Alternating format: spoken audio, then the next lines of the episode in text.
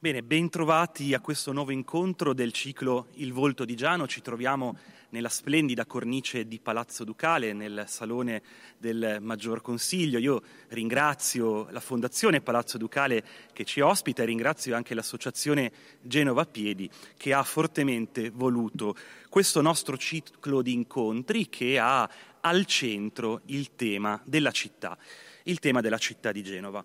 Io vorrei introdurre l'incontro di questa sera proprio riflettendo brevemente su questo tema e chiedendomi, chiedendo a, a noi e, ai nostri relatori che cosa sia dunque una città. E vorrei rispondere con le parole di un famoso storico della città di Genova, e non solo, Roberto Sabatino Lopez, il quale nel 1955 ebbe a scrivere La città è uno stato d'animo. Sono cittadini coloro che si sentono tali, che sono orgogliosi di appartenere a una comunità superiore al villaggio. Il contesto naturalmente è quello medievale, quello a cui Roberto Lopez aveva dedicato la maggior parte dei propri studi. Ma questo elemento, questo senso di orgoglio dell'appartenere a una comunità è un elemento che eh, questa sera cercheremo di approfondire proprio guardando a questo tema, al tema del dentro e del fuori la città. Eh, un tema che noi ritroviamo sin nell'antichità, eh, vorrei ricordare qui come già al tempo degli antichi egizi il geroglifico utilizzato per indicare la città fosse costituito da un cerchio con all'interno una X, un, una croce, un incrocio di strade. Appunto, la X indicava la mobilità interna e anche la suddivisione interna delle aree urbane, laddove invece il cerchio indicava il dentro e il fuori, indicava in particolar modo la cinta muraria, la cinta difensiva.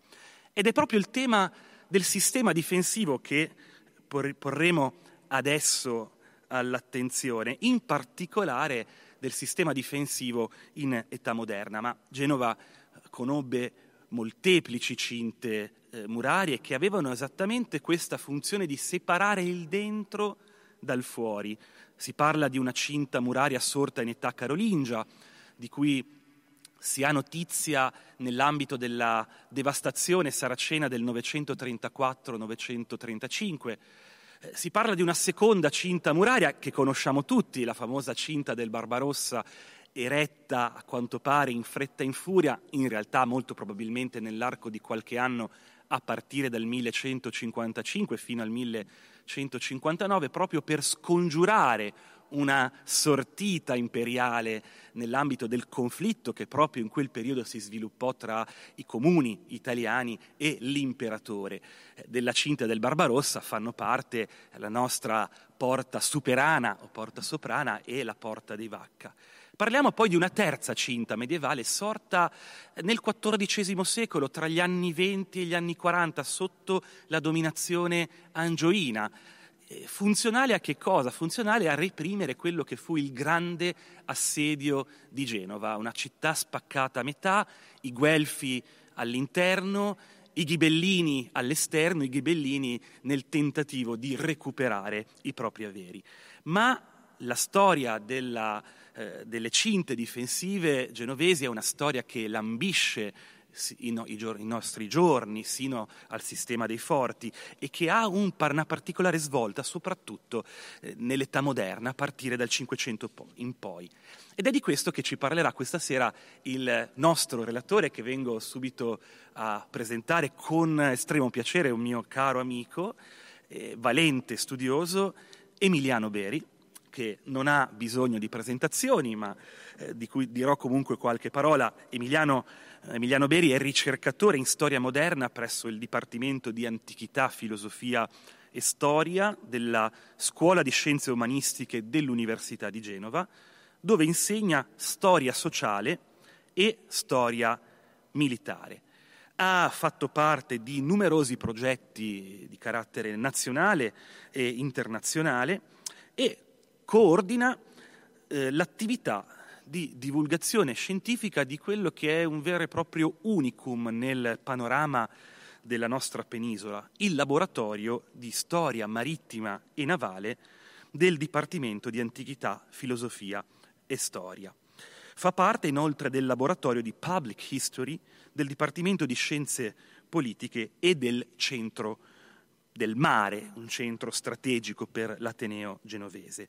Attualmente inoltre è membro, ricerca, membro dell'unità di ricerca dell'Università di Salerno di un progetto di ricerca di interesse nazionale iniziato nel 2017 dedicato al brigantaggio e coordinato da Carmine Pinto.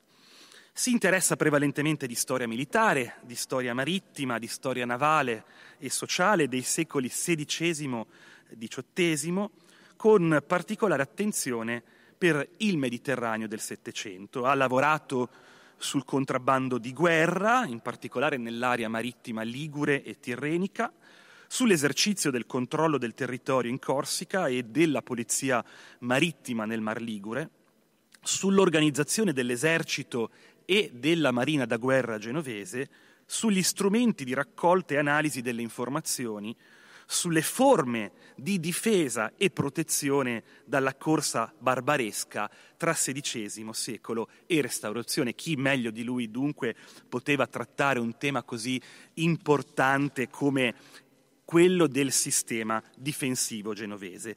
Emiliano è autore di circa 40 pubblicazioni, tra cui ben tre monografie, Genova e il suo regno, ordinamenti militari, poteri locali e controllo del territorio in Corsica fra insurrezioni e guerre civili, 1729-1768, edito nel 2011, Genova e la Spezia da Napoleone ai Savoia, militarizzazione e territorio nella Liguria dell'Ottocento, edito nel 2014, e contrabbandieri e corsari napoletani nella rivoluzione di Corsica 1757-1768, recentissimamente edito nel 2020.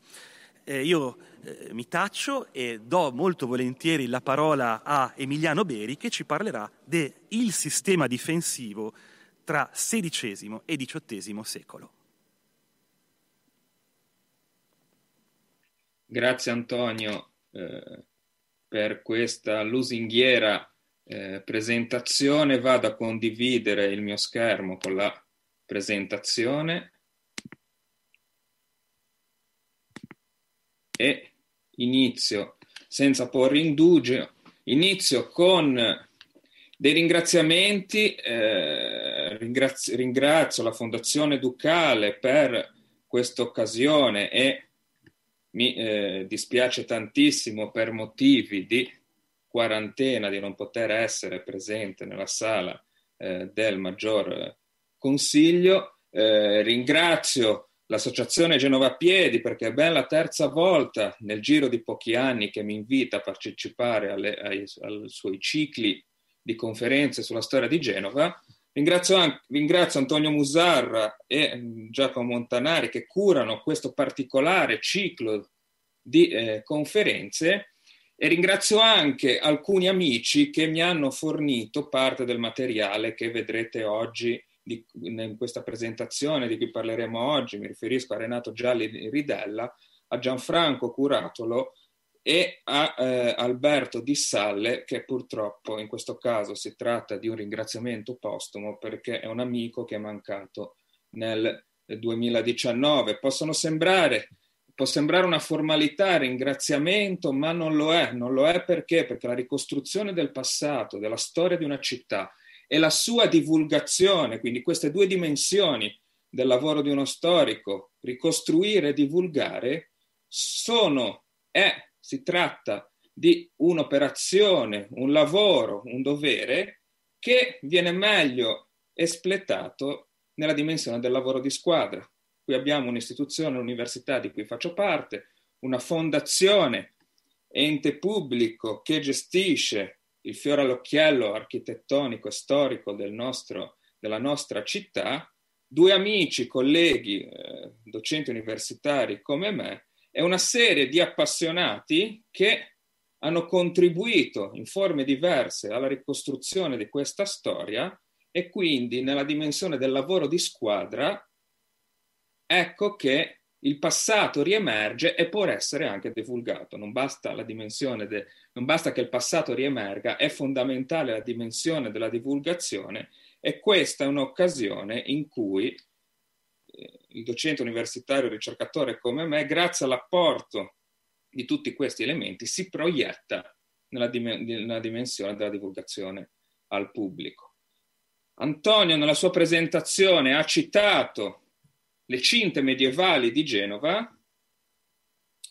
La prima immagine che vi propongo in questo piccolo percorso attraverso la storia del sistema difensivo genovese, che è cinta muraria, ma non solo, poi ne faremo un accenno, un accenno eh, sintetico perché il tempo è ristretto. Dicevo, la cinta muraria genovese, nella sua zona ve ne ha parlato, nella sua declinazione medievale, quella di più cinte corrispondenti a diversi momenti temporali della storia della città, con un progressivo allargamento della dimensione della cinta in relazione all'allargamento della dimensione del centro urbano. Una configurazione quindi quella medievale di un sistema difensivo che muta muta essenzialmente per configurazione in relazione alla sua estensione. Non muta per configurazione sotto il profilo architettonico. C- gli elementi architettonici delle cinte del Barbarossa del XIV secolo non sono difformi fra loro se non per alcuni dettagli. Perché sottolineo questo elemento? Perché da questo punto di vista, dal punto di vista della configurazione architettonica, il passaggio dal 400 al 500, dal XV al XVI secolo, rappresenta un punto di svolta. Perché rappresenta un punto di svolta? Perché compare quella che viene definita artiglieria a polvere da sparo. Usa i termini più comuni, la bombarda, il cannone, mi perdonerà Gianni Ridella se non sono termini tecnici, Gianni Ridella amico esperto di artiglieria antica, se non sono termini corretti eh, dal punto di vista precisi dal punto di vista tecnico. La grande svolta è l'introduzione di questo nuovo strumento, di questa nuova arma che rende particolarmente vulnerabili le mura delle città, dei castelli, delle fortezze medievali. Il perché lo vedete nell'immagine alla vostra destra, perché un muro, una, il muro di una cinta struttura architettonica di una cinta medievale, di un muro difensivo medievale sottile, sviluppato in altezza, per far fronte a una tipologia di attacco che privilegiava la scalata, l'attacco con torre mobili, ossia il scavalcare l'elemento difensivo che era rappresentato dalla cinta muraria, questo elemento difensivo partico- diventa particolarmente vulnerabile al tiro delle nuove armi da fuoco pesanti, cioè della nuova artiglieria a polvere da sparo, dei cannoni e delle bombarde, soprattutto nel momento in cui il fuoco di cannoni e bombarde si concentra contro la base della cinta muraria, facendola crorare e quindi non solo annettando l'elemento difensivo principale, la cinta stessa, ma molto spesso anche provocando il riempimento con i detriti dell'altro elemento caratteristico di un sistema difensivo medievale, ossia il fossato antistante eh, la cinta muraria. L'architettura fortificatoria si adatta tra 400 e 500 in risposta alla nuova minaccia, è importante capire questo passaggio perché? Perché la configurazione delle cinte murarie genovesi dell'età moderna è correlata alle nuove esigenze difensive e quindi alla nuova configurazione dell'architettura fortificatoria, al nuovo modo di costruire le cinte murarie, le fortificazioni e le fortezze. La reazione si configura, l'adattamento dell'architettura fortificatoria si configura essenzialmente in due passaggi. C'è un primo passaggio, lo vedete nell'immagine in alto, in cui semplicemente si imbottisce la base delle mura medievali attraverso la costruzione di quella che viene definita una falsa braga, un muro davanti al cinta muraria principale e fra la falsa braga e la cinta muraria viene collocata a terra, un terrapieno, un cuscino morbido, compatto ma morbido, più morbido della pietra, che serve ad attutire la forza delle palle sparate dalle bombarde e dai cannoni.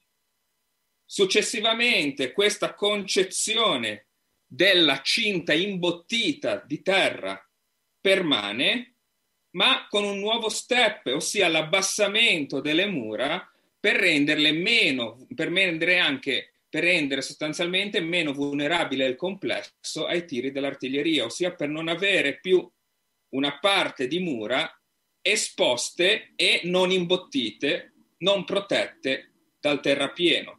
Vedete nelle immagini sotto, nelle immagini in basso, sostanzialmente, la configurazione è la stessa, ma manca quell'elemento verticale stagliato verso l'alto che era che nell'immagine precedente rappresenta la rimanenza della cinta muraria medievale. Quindi mura più basse, mura più spesse, mura terrapienate, mura che però non hanno solo questa configurazione, cioè non solo in questa configurazione differiscono da quella precedente, perché oltre alla al maggior spessore, alla maggiore profondità, la presenza del terrapieno, le fortezze, le cinte murarie a partire dal XVI secolo si contraddistinguono anche per la presenza sugli angoli, sui punti di giunzione fra tratti di mura differenti, la presenza di grossi elementi architettonici che vengono costruiti dove prima sostanzialmente venivano costruite le torri. Sono i grandi bastioni poligonali, li vedete indicati, eh, evidenziati in questa immagine che rappresenta la fortezza di Savona. Sono l'elemento di una cinta muraria su cui è concentrata l'artiglieria che deve difendere la fortezza, la città, dagli attaccanti. Perché i bastioni hanno questa configurazione geometrica particolare, hanno una grossa massa eh, architettonica perché? Perché devono ospitare un numero elevato, il più elevato possibile di artiglieria. Ma perché si stagliano così avanti rispetto alla cortina, alla cinta muraria principale e hanno queste forme geometriche particolari, forme geometriche studiate nel dettaglio, forme geometriche pensate e realizzate dalle migliori menti dell'arte e dell'architettura del Rinascimento.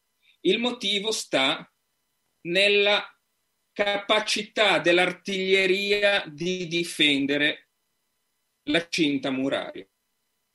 Se voi avete visto eh, i film in cui viene rappresentato un attacco ad un castello medievale, avrete sicuramente notato l'immagine che ricorre tanto nei film che rappresentano il Medioevo quanto nei film fantasy. Penso ad esempio al Signore degli Anelli, all'attacco al, al, alla fortezza del Fosso di Helm nel, nel secondo episodio, nel secondo film Le Due Torri. Avrete sicuramente visto i difensori impegnati a lanciare dardi, pietre, liquido infiammabile o liquido bollente in verticale dalle mura sulla testa degli attaccanti. Questo tipo di difesa, questo tipo di difesa definito piombata, non era possibile con l'artiglieria. Questa slide lo spiega bene. Il campo di tiro di un cannone piazzato su un bastione non copriva la parte di terreno più vicino al limite del bastione stesso. Quindi com'era possibile coprire e difendere l'area più vicina alle mura, l'area quindi più delicata nella difesa? Attraverso un sistema di tiri incrociati. Ecco perché i bastioni dell'età moderna hanno questa particolare configurazione. Ecco perché le cinte dell'età moderna sono geometricamente così complesse, così definite, così precise, a differenza di quelle dell'età medievale. Questo disegno spiega, questa slide spiega in maniera estremamente sintetica come due bastioni, i cannoni piazzati su due bastioni proteggevano reciprocamente il terreno intorno al bastione opposto. La cannoniera A spazzava il terreno evidenziato dal tratteggio rosso, la cannoniera B spazzava il terreno evidenziato dal tratteggio blu, ossia la cannoniera sul bastione B proteggeva il terreno intorno, spazzava, colpiva il terreno intorno al bastione A, la cannoniera piazzata sul bastione A spazzava, proteggeva e copriva il terreno intorno al bastione B. Nell'immagine a destra avete il primo riferimento alla realtà genovese, ossia queste due tipologie di cannoniere che io ho rappresentato eh, graficamente sono quelle che venivano definite cosiddette dei pezzi traditori, cioè dei pezzi che erano nascosti dietro l'orecchio circolare del bastione, un bastione che aveva una forma nel Cinquecento tradizionalmente ad asso di picche, traditori perché? Perché erano celati alla vista dell'attaccante finché l'attaccante non arrivava in prossimità delle mura. Per quanto riguarda le mura del, della Genova del XVI secolo, che sono sopravvissute solo in minima parte, avete un esempio di collocazione di cannoniere per pezzi traditori in, particolare, eh, in questo particolare caso, che è quello del bastione che si trova in, che domina piazza, l'attuale piazza Pedro Ferreira, tra Salita della Provvidenza e via Sant'Ugo è nascosto fra i palazzi, è incastonato fra i palazzi, ma ancora la sua conformazione originale comprese le due cannoniere, le due cannoniere per i pezzi traditori. E l'osservatore, l'appassionato, il curioso che si trova in, piezzo, in, in, in piazza Pedro Ferreira si rende conto che se lui fosse stato nel XVI secolo un attaccante, alla cinta muraria che si trova guardando le cannoniere alla sua destra, si sarebbe ritrovato dall'altezza di metà della piazza in poi sotto il tiro di quelle cannoniere. Il terreno sotto quelle cannoniere, che era defilato dal tiro di quelle due cannoniere lì, era spazzato dal bastione opposto, che era il bastione San Giorgio, quello su cui attualmente, in cui si trova oggi, dove si trova oggi l'Istituto Idrografico della Marina. Come ha preso forma la, questa tipologia fortificatoria che noi definiamo fortificazione alla moderna o fortificazione bastionata perché ha nel bastione l'elemento eh, cruciale, come ha preso forma Genova. Ha preso forma in quella che viene definita solitamente la cinta del XVI secolo o delle mura vecchie, perché ce ne sarà, ci sarà una nuova, verrà costruita una nuova cinta nel XVII secolo. È una cinta che vedete rappresentata in questa carta del 1766. È una cinta che viene realizzata a partire dagli anni 30 del XVI secolo e viene terminata negli anni 50. È una cinta progettata dall'Olgiati, uno dei più celebri architetti militari dell'epoca, è una cinta che viene realizzata per rispondere a due minacce convergenti, due minacce che in quel momento lì convergevano su Genova. La minaccia francese, collocata nelle guerre d'Italia, perché Genova dal 1528, col patto fra Andrea e Carlo V, re di Spagna, imperatore del Sacro Romano Impero, aveva scelto di schierarsi dalla parte dei nemici della Francia, e la Francia quindi vicina fisicamente, geograficamente alla Liguria, al dominio di terraferma, incombeva su Genova. La seconda minaccia era quella dell'impero ottomano. Carlo V era in guerra con l'impero ottomano, la Genova di Andrea Doria era anch'essa in guerra con l'impero ottomano. Nel 1536 la Francia e l'impero ottomano si alleano contro Carlo V e contro Genova È da qui che arriva lo stimolo a modernizzare la cinta muraria genovese, sostanzialmente a trasformarla da una cinta medievale a una cinta moderna bastionata. Un nuovo sistema difensivo, quindi, che non si limita però alla cinta, alla sola cinta cittadina. Non è un caso che abbiamo mostrato prima la fortezza di Savona, perché la minaccia, soprattutto nella misura in cui proveniva dal mare, ossia si configurava come una possibile invasione franco-ottomana proveniente dal mare, la minaccia era più ampia rispetto a quello che poteva essere il semplice assedio della città.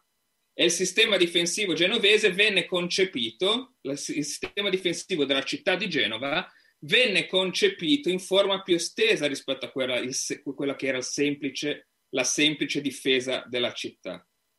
Un'armata proveniente dal mare che voleva invadere la Liguria, assediare Genova, aveva solo due grandi porti naturali in cui poter approdare, il Golfo di La Spezia e la Rada di Vado. Ed è per questo motivo che nel Cinquecento vengono costruite anche due grandi fortezze, una, due grandi fortezze moderne, una nel Golfo di La Spezia, la fortezza di Santa Maria, e l'altra quella che vi ho mostrato, la configurazione moderna della fortezza di Savona, della fortezza del Priamar. È importante capire che il sistema difensivo genovese non si limitava a, alla cinta che difendeva Genova, aveva una concezione, una dimensione geografica più ampia, che poi nel 600 abbraccerà anche il forte di Gavi, un'altra grande realizzazione genovese a livello fortificatorio, che controllava a monte nel oltre lo spartiacque appenninico, il principale direttrice di accesso a Genova di un ipotetico nemico che proveniva dalla pianura padana, ossia la strada della Bocchetta. Soffermiamoci però sulla cinta del Cinquecento. Cos'è rimasto di questa cinta? Vi ho detto che è rimasto poco, ma quel poco lo possiamo ancora vedere. Quel poco, chi sarà incuriosito da questa eh, conferenza potrà, girando per la città, darlo a vedere e riconoscerlo. E non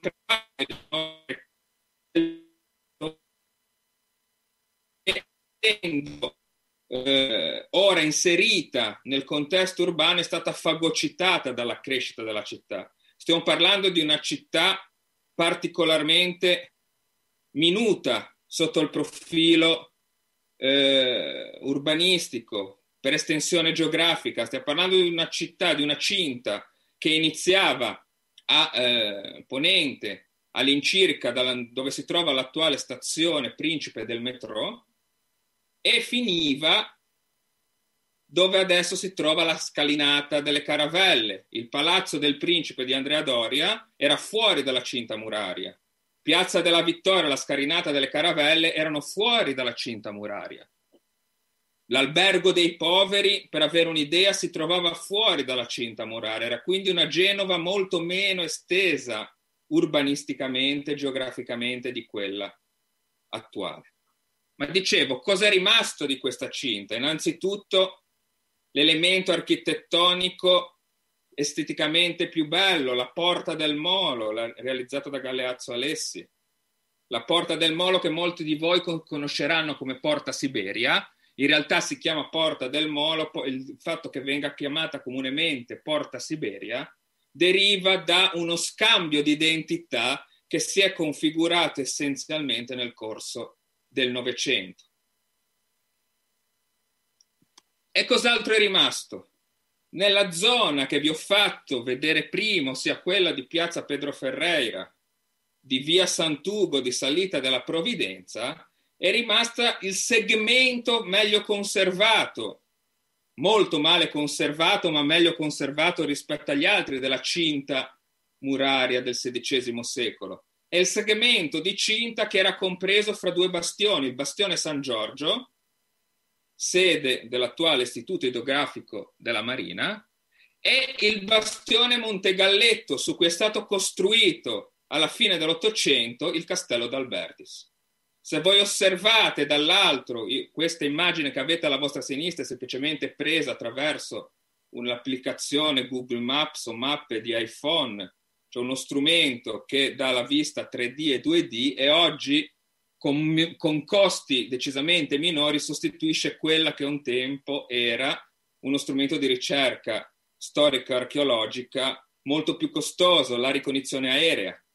Oggi semplicemente con l'applicazione riusciamo a vedere quello che un tempo lo storico e l'archeologo dovevano vedere attraverso un, eh, attraverso un aereo che sorvolava una determinata area geografica e una, un determinato terreno, territorio e fotografava.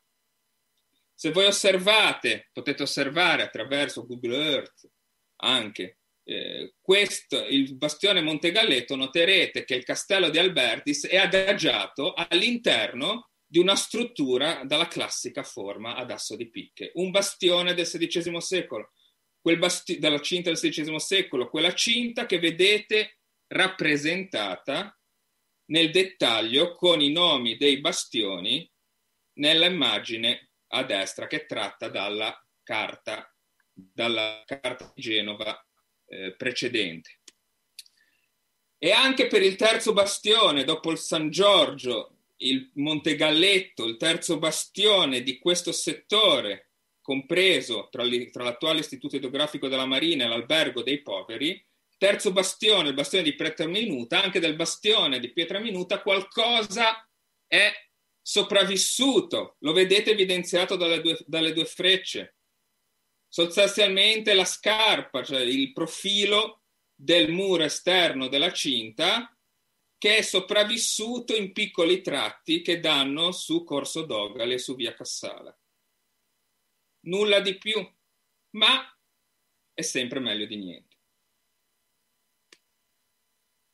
E un altro segmento sopravvissuto della cinta lo potete osservare dalla scalinata delle caravelle dal basso o nella zona dei parcheggi di fronte all'ospedale Galliera è la parte, o prima eravamo nella parte occidentale della cinta, qui siamo nell'estrema parte orientale della cinta del 600 e vedete indicato nel dettaglio i bastioni che sono sopravvissuti, oggi sono tra stati trasformati in giardinetti, dominano la scalinata delle caravelle e hanno ancora quella tradizionale forma ad asso di picche che li distingue. Una forma geometricamente non così pura e definita come quelle che vi ho mostrato nelle prime immagini perché? Perché la caratterizzazione che distingue la cinta genovese da altre è quella di essere una cinta in gran parte, quasi totalmente, anzi costruita in collina e quindi con gli elementi architettonici che si adattano alla morfologia del territorio e perdono, in molti casi, la forma precisa, geometrica e definita che hanno invece altre le cinte murarie di questa tipologia costruite in pianura. Pensate al caso più noto che si studia anche a scuola, Palmanova, la città fortezza, del, la città fortezza più nota del XVI secolo. Facciamo un salto di un secolo, passiamo al secolo successivo, al 600. Se notate la dimensione della cinta muraria del 500, che è quella che sto cerchiando adesso col cursore, vi potete rendere conto di quanto nel 600 la cinta muraria genovese, la nuova cinta muraria genovese, estenda lo spazio di difesa rispetto a quella precedente. Sono le mura nuove, sono le mura lunghe 20 km che rappresentavano probabilmente in quel momento la più lunga cinta muraria moderna d'Europa. E per, per, per proprietà transitiva del mondo, perché questa tipologia fortificatoria era propria solo dell'Europa, ed è stata esportata dagli europei eh, nelle, nelle, nelle loro colonie. È una cinta di enorme proporzione, una cinta che viene costruita a partire dagli anni 30 del 600, è una cinta che viene realizzata per far fronte a una nuova minaccia. La nuova minaccia che si è configurata nel 1625, una nuova minaccia che non proveniva più dal mare dalla Francia, ma proveniva dal Piemonte, sempre alleata della Francia.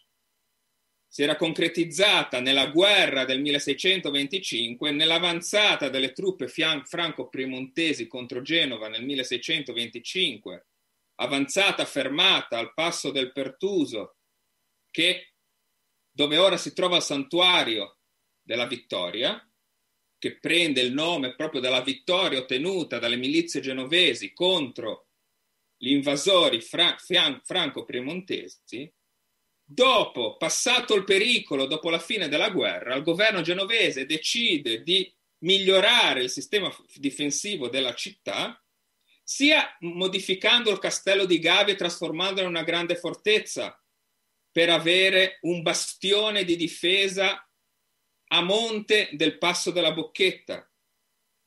E questo è il primo elemento del nuovo sistema difensivo di Genova. Il secondo elemento è la costruzione di una nuova grande cinta muraria che controlli le, dors- le due dorsali che si dipanano a triangolo a partire dal Monte Peralto. Perché? Perché nel corso di un secolo l'artiglieria aveva vissuto una fase di sviluppo tecnologico, la gittata dei cannoni e la potenza distruttiva dei cannoni era aumentata la cinta del 500 quindi non era più considerata adatta a difendere la città perché? perché era dominata dalle due dorsali che si sviluppano a partire dal Monte Peralto. Il Monte Peralto è quello su cui adesso si trova il Forte Sperone, che prende nome proprio dall'elemento, dal vertice di questo gigantesco triangolo, perché il bastione che rappresentava il vertice di questo triangolo si chiamava lo Sperone una punta, uno sperone di nave proteso verso nord. Era una cinta enorme e lo è ancora oggi perché dei 20 chilometri circa 12 sono sopravvissuti. È una cinta che potete vedere alle mura degli angeli, una cinta che potete vedere a Righi.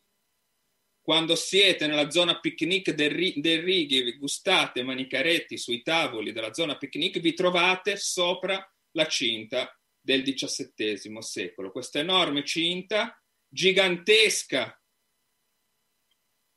realizzata per difendere interamente le due dorsali che dallo sperone nel primo caso raggiungevano la posizione dell'attuale Forte Tenaglia e poi la lanterna e nel secondo caso dallo sperone che raggiungevano la, la zona dell'attuale Piazza Manin e poi scendevano attraverso Piazza della Vittoria fino a Carignano, ricongiungendosi nella, nella zona delle carab- delle, della scalinata delle Te Caravelle con i bastioni che abbiamo visto della cinta del XVI secolo.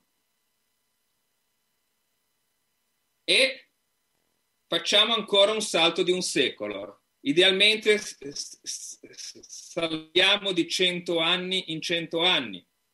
E se riuscite a decifrare in maniera efficace la cartina, vi rendete conto che lo spazio, inter- lo spazio geografico interessato alla difesa è ancora più ampio, è cresciuto. Quello della cinta del 500 era addossato al nucleo urbano della città, quello della cinta del 600 si sviluppava sulle dorsali, tra virgolette, del Righi, dove peraltro si trovavano già durante, nel Medioevo tre bastie medievali, la bastia del Peralto, la bastia del Promontorio e la bastia del Castellaccio, e qui, qui che siamo, qui siamo nel, durante l'assedio del 1747, durante la guerra di successione austriaca, ci ritroviamo con una rappresentazione della difesa di Genova ancora più ampia, che, che coinvolge i monti circostanti, che coinvolge la Val Bisagno, che coinvolge la Val Polcevera, siamo nel 1747, cosa era successo? Nel 1745 Genova era entrata nella guerra di successione austriaca come alleata della Francia, della Spagna e del Regno di Napoli e di Sicilia. I suoi nemici erano l'Austria, il Piemonte, il duca di Savoia, il re di Sardegna, siamo già nel 700, quindi il re di Sardegna, e la Gran Bretagna. Nel 1746, molti di voi lo sapranno, gli austriaci, in collaborazione con i piemontesi, invadono la Liguria e occupano Genova.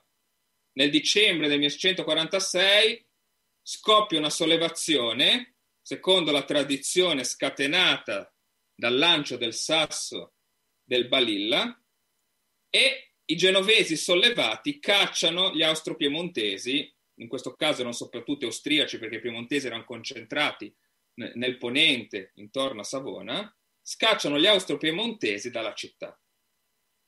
Ma gli, aus- gli austro-piemontesi tornano, soprattutto gli austriaci, tornano ad assediare la città e i genovesi con i francesi e gli spagnoli si preparano nel 1747 a difendere la città. Devono difendere la cinta delle mura nuove, quella grande cinta di 20 chilometri che abbiamo visto.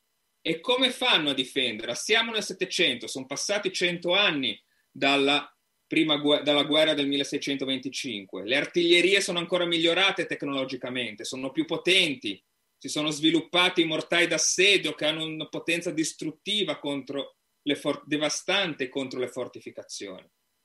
È quindi necessario difendere la cinta del, del XVII secolo, la cinta del Seicento, occupando, proteggendo e difendendo le colline, le cime delle colline circostanti. Lo vedete qua in alcuni dettagli, a sinistra il sistema difensivo a nord dello Sperone, che coinvolgeva la posizione su cui si trova l'attuale Forte Puin, la posizione su cui si, trova, si trovano gli attuali forti fratello maggiore, non più esistente, su cui si trovava il fratello maggiore e, e fratello minore, e la posizione del diamante.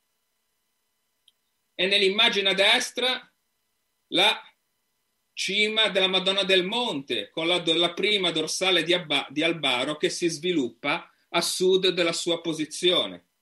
Quali erano gli elementi che difendevano queste posizioni? Quali erano gli elementi fortificatori che difendevano queste posizioni? Non erano mura, erano elementi campali, trincee, palizzate, terrapieni, muri a secco, un sistema di fortificazioni improvvisato concepito per tenere il nemico, gli assedianti lontani dalla cinta principale, ten- per tenere i cannoni del nemico lontani, fuori, impossibilitati a colpire per la distanza la cinta principale. Diventa vitale per il sistema difensivo genovese far sì che l'artiglieria nemica non possa essere collocata sulla cima di quelle colline che dominano la cinta delle mura nuove. Ed è per questo che vengono difese le cime delle montagne a nord dello Sperone, è per questo che viene difesa la dorsale che dalla Madonna del Monte si sviluppa verso il mare, è per questo che viene difesa anche la dorsale che si sviluppa dal, dall'attuale Forte Tenaglia, passando per l'attuale Forte Crocetta, arrivando fino a quello che era il Forte Belvedere. È una dorsale che ancora adesso potete percorrere rilevando come domini in altezza le mura degli angeli che sono il tratto delle mura nuove che si trova di fronte a est della sua posizione.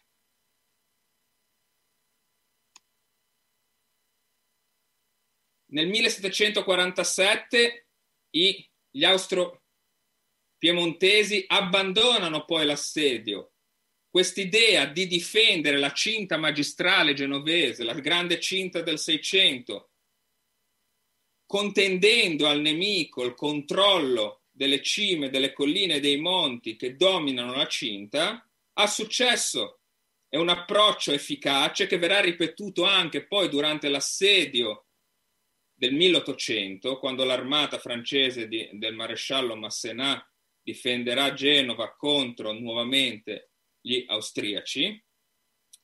E nel 1747 i, eh, gli austriaci abbandonano, gli austriaci piemontesi abbandonano l'assedio e subito dopo la fine dell'assedio i genovesi con i francesi e gli spagnoli si preoccupano di dare maggiore consistenza a questo sistema difensivo avanzato impostato sul controllo delle colline e delle cime delle montagne. E lo vedete in questa rappresentazione, in questa carta conservata all'Archivio di Stato di Genova. È il progetto di realizzazione di un campo trincerato elaborato dal maresciallo de Sicre, uno svizzero al servizio di Genova, impostato sulla difesa avanzata della cinta magistrale, della cinta del Seicento, delle mura nuove. Secondo quale logica? Secondo la stessa logica che era stata impostata durante l'assedio del 1747, ossia bisognava evitare che il nemico potesse mettere, piazzare le artiglierie in una posizione da cui queste artiglierie erano in grado, sarebbero state in grado di colpire in breccia, cioè di creare una breccia nelle mura set- in tre settori vulnerabili delle mura.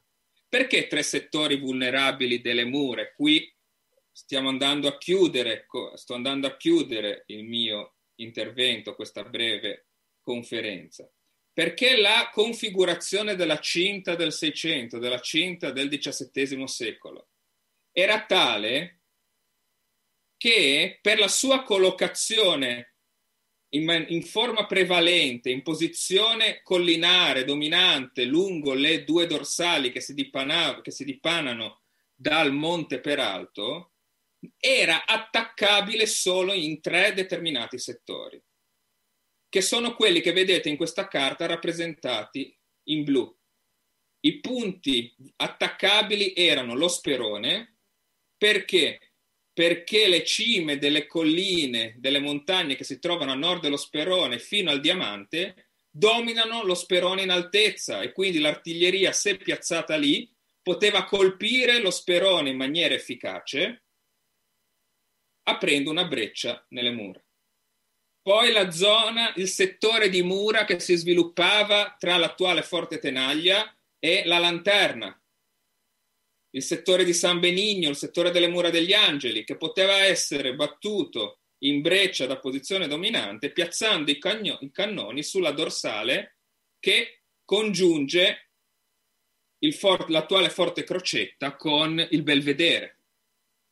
E il settore più vulnerabile in assoluto, il cosiddetto settore delle fronti basse, il, l'unico settore pianeggiante delle mura che si trovava nell'attuale Piazza della Vittoria.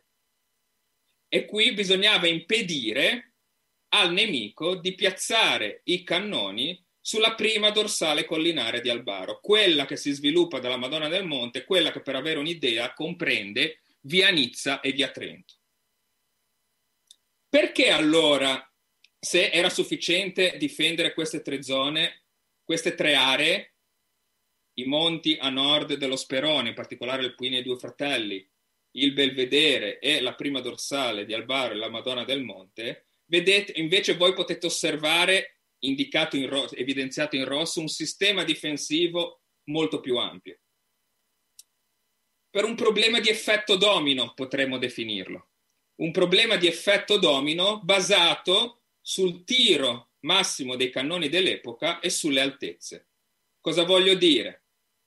Voglio dire che per, di, per, per poter difendere efficacemente la prima dorsale di Albaro, quindi la, il settore che, da, che, va dalla Madonna del Monte e, raggiung, e raggiunge fino al mare, e impedire che il nemico piazzasse qui i cannoni, era necessario difendere anche quelle posizioni da cui il nemico poteva colpire in posizione dominante, cioè da una posizione più, a, più elevata, la Madonna del Monte e quella dorsale, la dorsale di Albaro, la prima dorsale di Albaro.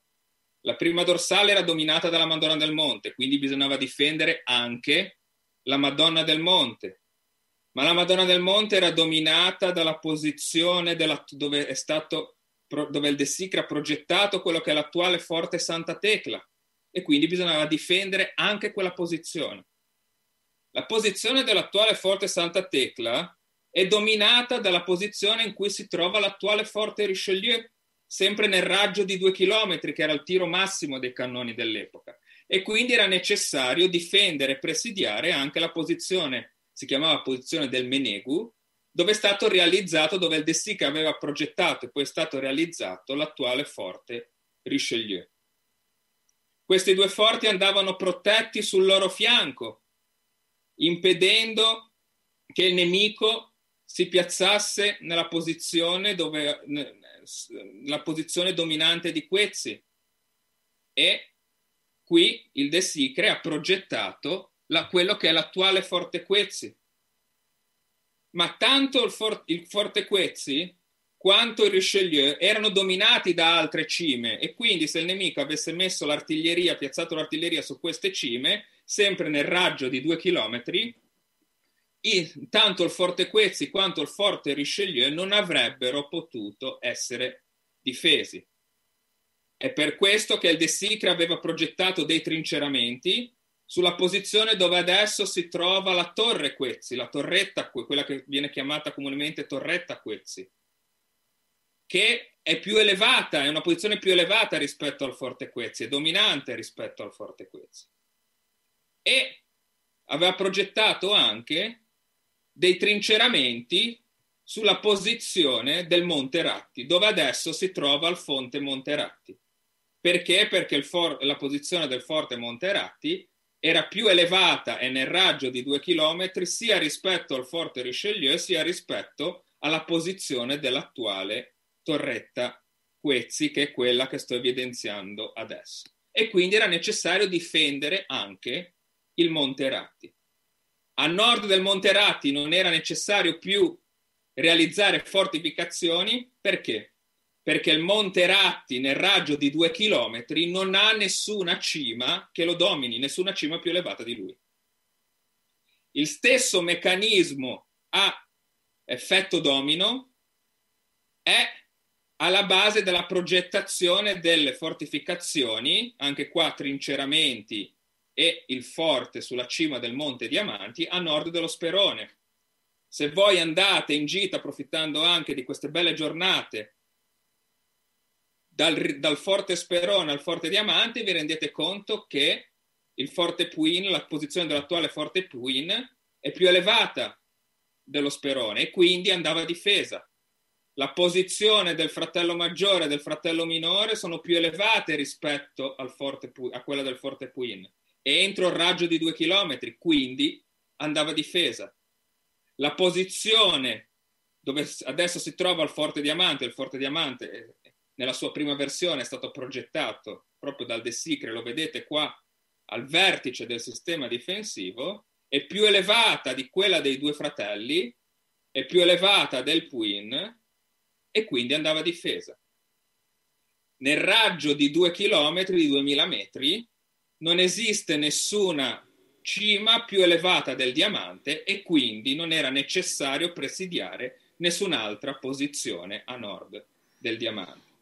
E per questo motivo, per questo motivo, connesso alla morfologia del territorio, ma che con, coniuga la morfologia del territorio genovese, del territorio intorno alla cinta del 600, con la gittata delle artiglierie dell'epoca che il sistema difensivo genovese nella seconda metà del Settecento ha fu- assunto questa configurazione particolare, estesa, avanzata sul territorio, che prenderà poi corpo nel corso dell'Ottocento attraverso la costruzione del sistema dei forti, di un sistema che nella terminologia tecnico-militare dell'epoca veniva definito a campo trincerato, un sistema di difesa avanzato finalizzato a impedire che il nemico arrivasse sostanzialmente a tiro della grande cinta del, eh, del 600. La cinta magistrale, quella cinta la cui caduta rappresentava la perdita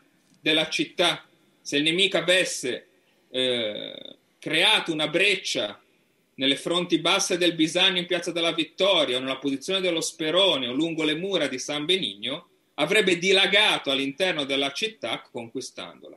Il sistema era concepito per evitare che questi tre settori esposti, vulnerabili delle mura, gli unici tre settori vulnerabili delle mura potessero essere attaccati, potessero essere bombardati, perché l'attacco si doveva configurare essenzialmente attraverso un bombardamento di artiglieria che aprisse una breccia all'interno delle mura.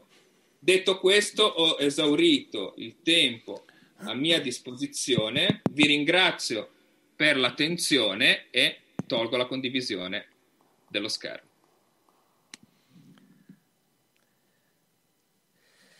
Bene, io ringrazio il prof Emiliano Beri per questa brillante e devo dire interessantissima esposizione che ci ha permesso finalmente di capire come mai eh, le alture di Genova ospitino così tante strutture fortificate.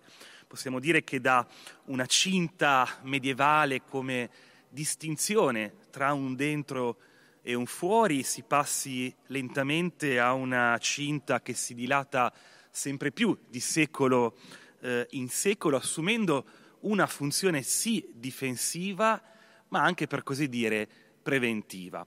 Allora, grazie ancora a Emiliano Beri, grazie a voi che ci avete ascoltato, io vi do appuntamento prossima, al prossimo incontro eh, che terrò io stesso, nel corso del quale parleremo invece della città medievale, dello sviluppo della città medievale. Grazie a tutti.